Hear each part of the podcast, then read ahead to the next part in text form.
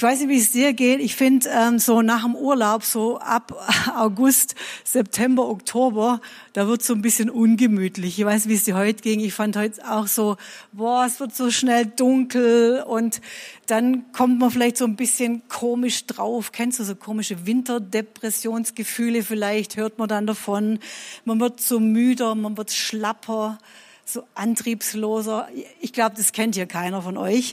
Ähm, dann kommt so bald Weihnachten und dann hat man so ganz, manche so ganz komische Weihnachtsgefühle. Ah, und vielleicht auch so Erinnerungen an, an Streits oder, ja, ganz seltsam manchmal. Kennt ihr das? Und man hat so das Gefühl, man ist in so einem Gefühls, Dingens, Chaos, irgendwie die Emotionen gehen rauf und runter, dann um uns rum Krise, Krise, Krise. Ähm, dann rede ich mit Leuten, die wohlhabend sind, die wirklich genug Geld haben und die sagen dann zu mir, da kommt was auf uns zu, da kommt was auf uns zu, weil wir jetzt zwei Grad vielleicht weniger unsere Heizung aufmachen können. Und wir haben so eine, so ein bisschen so eine Corona-Lethargie. Vielleicht kennst du das so, oh, man läuft so wie durch einen Schlamm durch und ist so ungeduldig. Ich finde gerade um uns rum so eine leichte Reizatmosphäre. Vielleicht bist du auch gerade so ein kleiner gereizter Mensch im Straßenverkehr.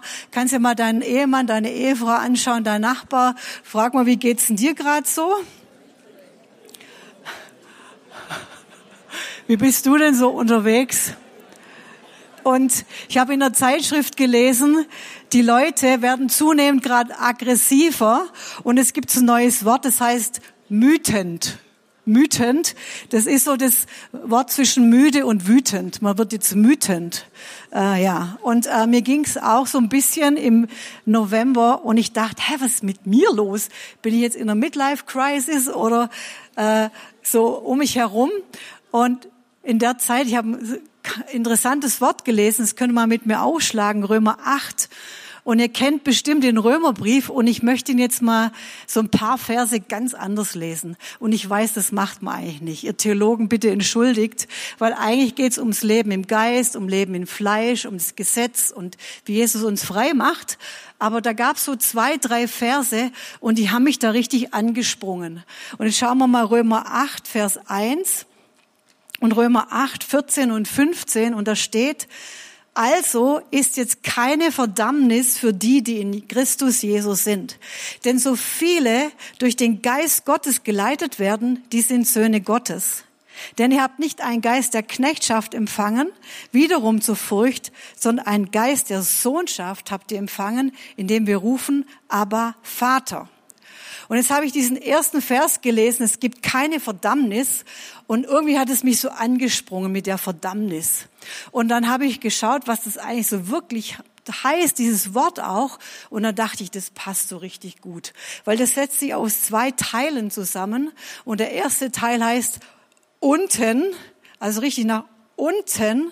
Und dann das zweite heißt in Frage stellen, beurteilen, denken. Und da dachte ich, boah, das passt jetzt richtig gut zu manchem Gemütszustand, so nach unten gedrückt, so leicht Debris, ja, so leicht runtergedrückt.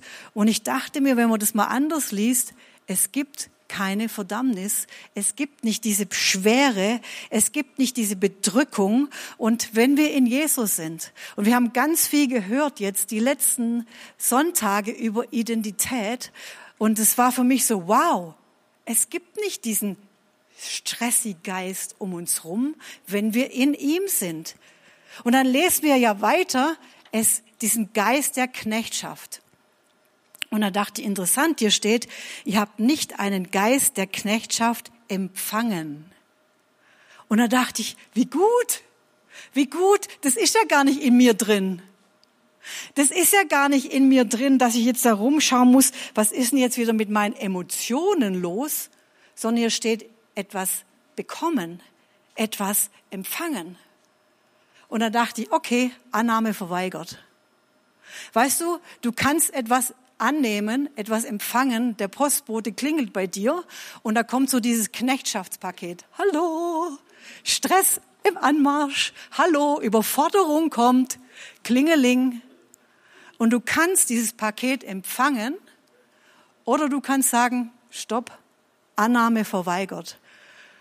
Boah, das war so richtig, das war so richtig eine Erleichterung, dass ich dachte, ich muss gar nicht so im November und Dezember leben. Ich muss gar nicht so eine Stressbacke sein. Ich muss gar nicht so aggressiv sein und im Straßenverkehr gucken, dass der mir die Vorfahrt nicht nimmt. Und ich dachte, okay, du Geist der Sklaverei, Sklaverei, verschwinde. Und hier steht, sondern. Sag mal, sondern. Und ich sag mal dein Nachbar, du hast einen Geist der Kindschaft. Und zu deinem anderen Nachbar, du bist ein Sohn und eine Tochter. Uh, es ist leicht. It's easy. Da gab es so einen Prediger, der hat immer gesagt, it's easy. It's easy. Zu dem einen nein und zu dem anderen ja. Uh, ist es einfach mit Jesus. Halleluja. Ihr habt einen Geist der Sohnschaft empfangen, der Kindschaft und ihr sagt Abba, Vater. Ein Kennzeichen der Söhne. Und das lesen wir hier. Sie werden vom Geist Gottes geleitet. Das lesen wir in Römer 8, 14 davor. Denn so viele durch den Geist Gottes geleitet werden, die sind Söhne. Also Sklaverei, nein. Sohnschaft, ja. Und wir werden durch den Geist geleitet. Das heißt, geführt. Und das heißt, an den Bestimmungsort gebracht. Hört sich gut an. Es gibt einen Bestimmungsort. Das heißt, ich komme am Ziel an. Ich schaffe es. Ich habe Erfolg. Da ist Gelingen. Und weißt du, das kannst du über allem in deinem Leben sagen. Gelingen. Erfolg. Sieg. Und da steht, durch Begleiten an den Ort. Er führt dich an den Ort. Er lenkt dich. Er sagt dir rechts, links, rechts, links. Er leitet dich. Und dann gibt's Gelingen. Dann gibt's Sieg. Und weißt du, der Geist Gottes treibt dich. Treibt dich. Das hört sich ein bisschen an wie so ein Stock. Gell? Aber ist eigentlich jemand, wie der dich anspornt. So, Sammy, mein Schwiegersohn, ist Trainer, der spornt mich an. Komm, auf noch mal eine. Komm noch mal, mach noch mal, mach noch mal. Der rennt mit dir mit, der, der läuft mit dir mit. Und der treibt dich an. Und da ist Kraft. Und da ist Dynamik. Und da ist eine Leidenschaft beim Anspornen. Versteht ihr? Hä, sollen wir so vielleicht durch den Dezember durch? Wir so vielleicht durch diese Jahreszeit durch? Und ich möchte das mit einem Bild veranschaulichen, das Jesus sagt in Matthäus 11, 28 bis 30. Kommt her zu mir. Kommt. Alle, die ihr mühselig und beladen seid. Ich werde euch Ruhe geben. Uh bin dabei. Nehmt auf euch mein Joch, lernt von mir. Denn ich bin sanftmütig und von Herzen demütig. Ihr werdet Ruhe finden für eure Seelen. Denn mein Joch ist sanft und meine Last ist leicht. Jetzt hätte ich gerne mal das erste Bild von einem Joch. Ich weiß nicht, wie es dir geht. Also die mühseligen und die beladenen, die sollen da drunter? Autsch. Jesus, ich dachte, ich sitze jetzt auf deinem Schoß und es wird so gemütlich. Die mühseligen, die, die viel arbeiten. Wir arbeiten viel, stimmt's? Wir arbeiten viel, ja. Die beladen sind. Da ist eine Last, die drückt, die vielleicht diesen knechtischen Geist haben. Und das soll eine Erfrischung sein. Das soll eine, eine Leichtigkeit sein, obwohl man das Gleiche tut wie vorher auch. Das soll man ein Sohn und eine Tochter sein. Kommt her zu mir. Aber Jesus, so eine Stange fühlt sich nicht so gemütlich an. Kommt her zu mir. Weißt du, Jesus ist die Quelle des Lebens und er sagt zuallererst, komm zu mir. Weißt du, und das sagt er zu dir nicht einmal im Monat, Das sagt er nicht zu dir, ähm, ah, jetzt geht's dir ganz schlecht. Das sagt er zu dir jeden Tag. Komm zu mir. Ich bin die Quelle. Ich bin die Belohnung. Ähm, wenn du richtig hart gearbeitet hast, wo gehst du denn dahin? Zu deinem Weinchen, zu deinem Bierchen, zu deinem Klick im Internet? Was ist es? Welche Quelle? Wenn du kämpfst, du hast richtig gearbeitet, du bist müde, dann holst du dir oft so eine ganz schnelle Belohnung, stimmt's? Aber der Herr sagt, komm zu mir und zwar immer wieder, immer wieder. Vor der Arbeit, nach der Arbeit, morgens, zwischendurch, komm zu mir, komm nach dem Streit zu mir, komm vor dem Streit zu mir.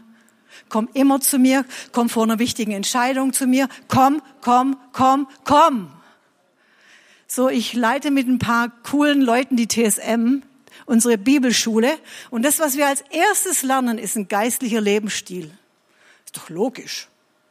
Jeden Tag Bibel lesen, Zeit mit Gott, Gebet. Einer meiner Schüler sagte dann, du, ich habe vorher eigentlich immer nur einmal in der Woche gebetet.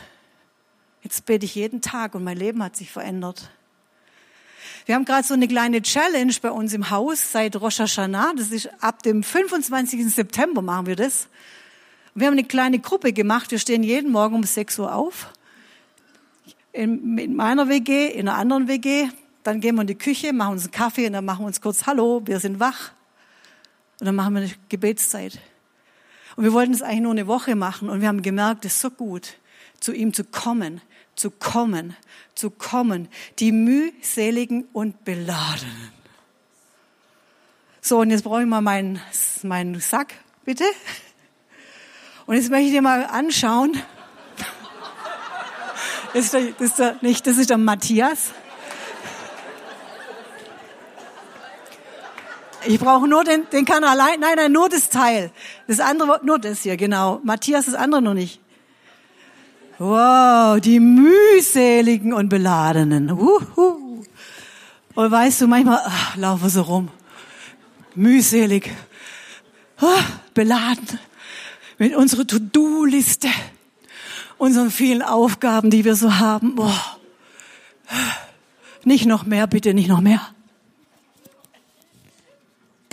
Oh, all die Dinge, die der Herr mir anvertraut hat. Boah, mein Beruf, boah, da, da drin, meine Familie, oh, die To-Dos in der Gemeinde, wow. Puh, echt, ich trage das mit mir rum und, und die Dinge, die da, um die der Herr mich gebeten hat. Und weißt du, manchmal passiert es, dass die Sachen, die wir eigentlich total lieben, alles da drin ist. Ich liebe das, was ich mache. Ich lieb's. Es hat mir keiner aufgebrummt. Manchmal wird es so schwer. Und dann macht es irgendwie keinen Spaß mehr. Und dann machen wir oft so einen Fehler. Dann schütten wir das Kind mit dem Bad aus. Und wir lernen diesen ganzen Sack oder Dinge davon einfach aus. Ah, das ist so anstrengend. Ah, ich tue es doch mal weg. Und ein Paket nach dem anderen fliegt raus. Eins nach dem anderen fliegt raus. Kennst du das? Weißt du, was ich interessant finde? Es macht dich null glücklicher.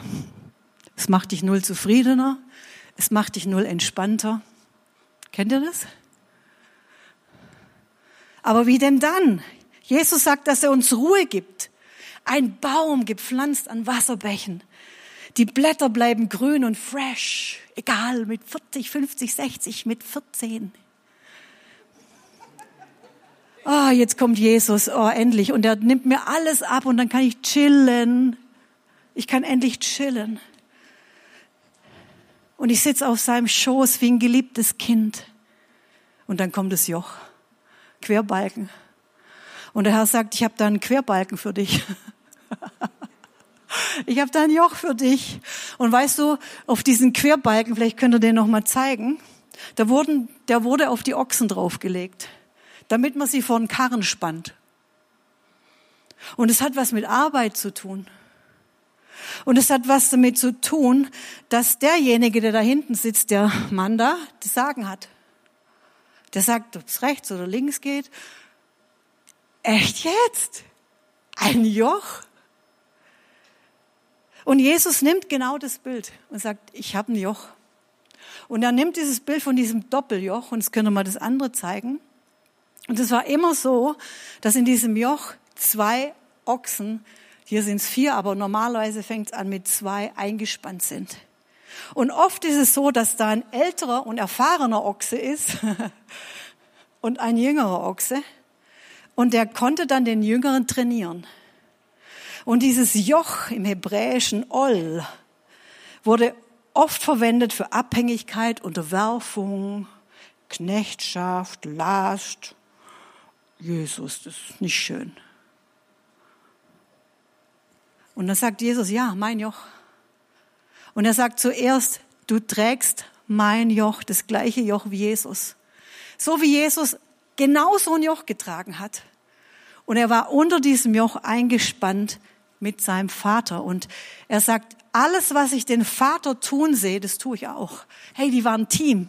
Uh, Vater rechts, Vater links. Vater möchte dahin, Vater möchte dorthin. Und, und das andere ist, dass ich mit Jesus unter das Joch gehe. Ganz eng bei ihm. Und dann kann ich ihn anschauen und sag, wow, so freundlich bist du. So sanftmütig bist du. So liebevoll bist du mit Menschen, so großzügig.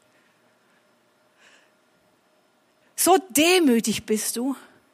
Und du hörst, wie Jesus die Anleitung vom Vater hört. Und was passiert denn dann mit deiner Last? Was passiert denn jetzt mit dieser Last, von der Jesus sagt, sie ist leicht? Die kommt hinten auf den Karren und jetzt kann Matze mir den Karren bringen. Wow, und plötzlich passiert Folgendes.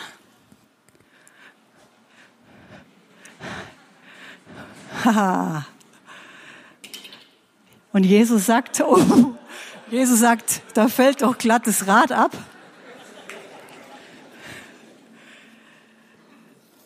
Hey, hey, gib mir doch deine Familie. Komm, hey, gib mir doch deinen Arbeitsplatz. Oh ja, gib mir doch die Zeitgruppe. Ja, ich weiß, du bist Zeitgruppenleiter. Schon manchmal Arbeit. Ja. Oh komm, gib mir doch den Dienst und, und das, ja, gib's mir einfach. Ja, und dann gib mir doch bitte noch die ganze Verantwortung, die du für Menschen hast. Ja, und dann musst du noch das Silvesterprogramm organisieren. Hey, und du kannst einfach alles da drauf machen. Und dann darfst du mit Jesus diesen Karren ziehen.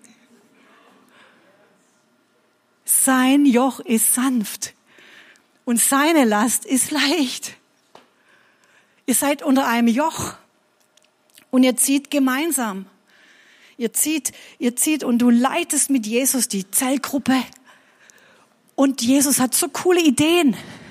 Und du, du gehst mit ihm zur Arbeit und es so knallt plötzlich. Weil Jesus dir sagt, hey komm, jetzt trink mal mit deinem Kollegen Kaffee, mach keinen so Stress heute. Geh ins Masseltorf, jetzt trink, isst doch mal einen Kuchen. Und du ziehst mit Jesus an einem Strang. Und plötzlich merkst du, so was Paulus sagt, ich kann alles durch den, der mich stark macht. Ich kann sogar chillen. Das muss man auch lernen übrigens, ja hey, jetzt machen wir Pause. Das muss man auch lernen, Pause machen. Aber ich vermag alles durch Jesus, weil ich mit ihm an einem Strang ziehe. Und Jesus sagt, lern von mir, denn ich bin sanftmütig und von Herzen demütig. Und du wirst Ruhe finden für deine Seele. Mein Joch ist sanft, meine Last ist leicht. Weißt du was? Da kommt wieder Freude in dein Leben. Ist doch schlimm, wenn man so ein knüseliger Christ ist und das vor Weihnachten. Jesus, ich bin nicht gekommen, habe ich keine Zeit. Und dann kommt Gelingen. Und dann habe ich plötzlich meine Hände wieder frei für neue Pakete. Nochmal was, Herr? Okay, alles klar, dann machen wir das auch noch, komm. Ich habe Platz für Neues. Ich habe, weißt du, diesem Rücken, da war kein Platz mehr. Da hat nichts mehr reingepasst. Kennst du das? Ähm, wenn alles jetzt eine Bedrohung ist, wenn du deinen Rucksack hast und jetzt will der Heinz, dass ich jetzt noch die Offensiv eintüte? ich schaff das nicht. Alles, was kommt, ist eine Bedrohung. Und Jesus sagt, lernt von mir. Ich, hab, ich lese gerade das Matthäus-Evangelium und dann weint er wegen seinem Cousin Johannes, weil der umgebracht wird und der ist richtig traurig. Und Jesus geht auf den Berg und will einfach seine Ruhe, will einfach heulen. Der will einfach jetzt nichts wissen. So wie du manchmal. Und dann kommen Menschen und er nimmt sich einfach die Zeit. Boah. Er ist einfach müde. Er, ist, er hat den ganzen Tag gedient, den ganzen Tag. Und er hat doch jetzt alles Recht dazu, einfach mal die Füße hochzulegen. Und dann kommen sie und legen ihm die Krüppel vor die Füße, die kaputten. Und er dient ihnen einfach. Und plötzlich hörst du auf, mit dieser angezogenen Handbremse durchs Leben zu fahren. Kennst du angezogene Handbremsen, wie das stinkt? Und manchmal stinkt es um uns herum richtig. Oder wenn du in so einem Arbeitsmeeting sitzt und keiner will die Aufgabe.